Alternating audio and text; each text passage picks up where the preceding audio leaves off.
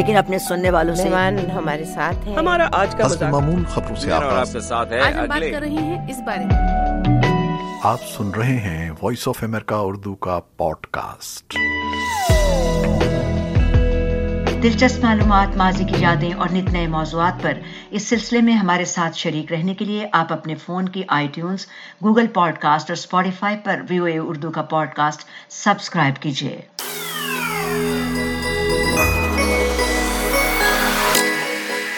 Voice of America Urdu کے pod cost کے ساتھ میں ہوں خالد حمید. ملکی حالات خراب ہو رہے تھے. مشرقی پاکستان میں جنگ چھڑ گئی جس کا انجام سقوط ڈھاکہ پر ہوا اور پاکستان کے نوے ہزار فوجی قیدی بنا لیے گئے جنہیں بھارت کی جیلوں, بیرکوں اور کیمپوں میں زیر حراست رکھا گیا. اب ایسے میں ہمارا یہ پروگرام انتخاب بہت کام آیا. آپ سن رہے ہیں وائس آف امریکہ اردو کا پوڈ کاسٹ. نشریاتی دنیا میں میرے سفر کی داستان, حصہ سوم. تو جناب, ذکر ہو رہا تھا ریڈیو پاکستان راولپنڈی کے اس دور کا جب ہم اناؤنسر تھے اور کمرشل سروس کا مقبول پروگرام کرتے تھے کہ حکم ہوا کہ ایک نیا پروگرام انتخاب شروع کیا جا رہا ہے, اب آپ اس کے اناؤنسر ہوں گے. اب ہمارے لیے اتنے مقبول پروگرام کو چھوڑنا بڑا دشوار تھا کیونکہ اتنے بہت سے پرستار بن گئے تھے جن میں لڑکیاں زیادہ تھیں. وہ فون کرتے تھے اور خط لکھتے تھے, ان سب کا کیا ہوگا؟ پھر دوسرا مسئلہ یہ تھا کہ اب اس سروس کو کون سنبھالے گا. لیکن یہ معاملہ تو اس طرح طے ہو گیا کہ کچھ عرصہ پہلے ہی میرے ساتھ اناؤنسمنٹ کے لیے مشتاق صدیقی نے شمولیت اختیار کی تھی. وہ مشرقی پاکستان میں کھلنا ریڈیو اسٹیشن سے پروگرام کیا کرتے تھے. جب وہاں حالات خراب ہوئے تو یہ براستہ کلکتہ, کراچی اور پھر اسلام آباد آ گئے اور یہاں پہلے بنگالی سروس میں اردو خبریں پڑھیں. اور پھر ایک دن ہمارے سینئر پروڈیوسر ترام نقوی مرحوم نے مشتاق سے یہ کہتے ہوئے متعارف کروایا کہ انہیں اپنے ساتھ شامل کر لو. ہمارے لیے اچھا ہو گیا, کوئی ساتھی مل گیا. ان کو پروگراموں کے بارے میں بتایا, ذہین آدمی تھے, جلد ہی سیکھ گئے اور ہماری ان سے دوستی بھی ہو گئی. اور جلد ہی انہوں نے ہمایوں بشیر, حمید اختر اور برکت اللہ کے ہمارے حلقہ یارہ میں اپنی جگہ بنا لی. اب جب ہمیں یہ پروانہ ملا تو ہم نے سب کچھ مشتاق صاحب کے حوالے کیا اور چل دیے انتخاب کی طرف. جیسا کہ پہلے بتایا کہ یہ پروگرام انتخاب اس وقت کے مشرقی پاکستان کے سامعین کو مد نظر رکھ کر بنایا گیا تھا, اس لیے ہمارا نام بھی بدل کر نظر الاسلام رکھ دیا گیا. ہمارے ساتھ خاتون اناؤنسر نجمہ اکرم تھیں اور انچارج حسیب احمد صاحب تھے جو بی بی سی میں تین سال رہ کر آئے تھے اور کافی تجربہ رکھتے تھے.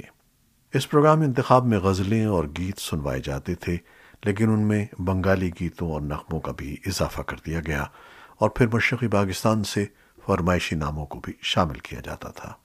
لیکن ملکی حالات خراب ہو رہے تھے. مشرقی پاکستان میں جنگ چھڑ گئی جس کا انجام سقوط ڈھاکہ پر ہوا اور پاکستان کے نوے ہزار فوجی قیدی بنا لیے گئے جنہیں بھارت کی جیلوں, بیرکوں اور کیمپوں میں زیر حراست رکھا گیا. اب ایسے میں ہمارا یہ پروگرام انتخاب بہت کام آیا کیونکہ ان قیدی فوجیوں سے رابطے کا کوئی ذریعہ نہیں تھا اور یہاں ان کے عزیز رشتہ دار بہت پریشان رہتے تھے کہ کیسے معلوم ہو کہ ان کے بھائی, بیٹے اور شوہر کس حال میں ہیں. ٹی وی بھی منقطع ہو گیا تھا, صرف ایک ریڈیو پاکستان کا پروگرام تھا جو رابطے کا واحد ذریعہ تھا. لہٰذا ایک پروگرام شروع کیا گیا جس میں ان جنگی قیدیوں کے نام اور مقامات پڑھ کر سنائے جاتے اور ان کے پیغامات بھی. اس کے لیے بھارتی فوجی ذریعوں کی مدد حاصل تھی اور یہاں سے ان کے عزیزوں کے پیغامات بھیجے جاتے تھے. اس طرح ایک انتہائی مؤثر اور مفید سروس ریڈیو نے فراہم کر دی اور اپنی اہمیت اور افادیت ظاہر کر دی اور عوام کے دلوں میں اپنی جگہ بنا لی کہ ریڈیو محض گانے بجانے کی جگہ نہیں بلکہ یہ عوام کی خدمت کے لیے ہے. اور مجھے یہ فخر حاصل ہوا کہ میں اس کا ایک اہم حصہ تھا. یہاں کچھ قدم جمنے اور دل لگنا شروع ہوا تھا کہ ہمیں انتخاب پروگرام بھی چھوڑنے کے لیے کہا گیا. ہوا یہ کہ ریڈیو پاکستان قومی نیوز بیورو کراچی سے راولپنڈی منتقل ہو گیا مستقل طور پر. انہوں نے سیٹلائٹ ٹاؤن کی ایک عمارت میں اپنا دفتر اور اسٹوڈیوز بنا لیے. ان کے ساتھ کراچی سے اردو نیوز ریڈرز جناب وراثت مرزا اور عبد السلام تشریف لائے لیکن یہ دونوں سارے بلیٹن تو نہیں پڑھ سکتے تھے، لہٰذا نئے نیوز ریڈرز کی تلاش شروع ہو گئی۔ کچھ عرصہ قبل ہی کسی نیوز ریڈر کی غیر حاضری میں ہم نے پانچ منٹ کی مقامی خبریں پڑھی تھیں پنڈی ریڈیو اسٹیشن سے۔ اتفاق تھا کہ ہمارے station director Shams Uddin but گھر پر بیٹھے شام کے وقت یہ بلیٹن سن رہے تھے۔ ان کو ہمارا انداز پسند آ گیا، لیکن انہیں اچنبھا یہ ہوا کہ کون یہ نیا نیوز ریڈر ہے۔ وہ کچھ عرصے قبل ہی کراچی سے ٹرانسفر ہو کر آئے تھے اور مجھ سے شناسا نہیں تھے، تو جب انہوں نے مجھے سنا تو اپنا ویسپا اسکوٹر نکالا اور اس پر سوار ہو کر تھوڑی دیر میں اسٹیشن پہنچ گئے اور مجھے بلوا لیا۔ وہ لان میں ایک کرسی پر بیٹھے ہوئے تھے، مجھے دیکھ کر بولے، آپ یہ خبریں پڑھ رہے تھے؟ میں سمجھ گیا کوئی مسئلہ ہو گیا، تو ڈرتے ہوئے کہا، جی میں ہی پڑھ رہا تھا۔ تو انہوں نے دو ایک تلفظ کی غلطیاں جو میں نے کی تھیں ان کو درست کروایا، لیکن اس کے بعد خبریں پڑھنے کی ادائیگی اور انداز کی بہت تعریف کی اور کہا کہ آپ میں صلاحیت ہے اور تھوڑی سی محنت سے اچھے نیوز ریڈر بن سکتے ہیں۔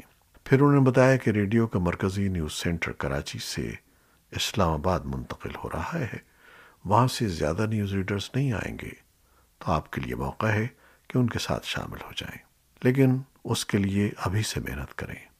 یہ وہ دور تھا جب ہم نے ٹی وی خبرنامے کی نیوز فلمز کی پس پردہ کامنٹری اور موسم کا حال وغیرہ پڑھنا شروع کر دیا تھا۔ بعد میں جب ٹیلی ویژن نے پانچ منٹ کا بلیٹن شروع کیا تو وہ پڑھنے کا احساس بھی ہمیں ہی حاصل ہوا۔ تو بات ہو رہی تھی کراچی سے نیوز سینٹر کے اسلام آباد آنے کی۔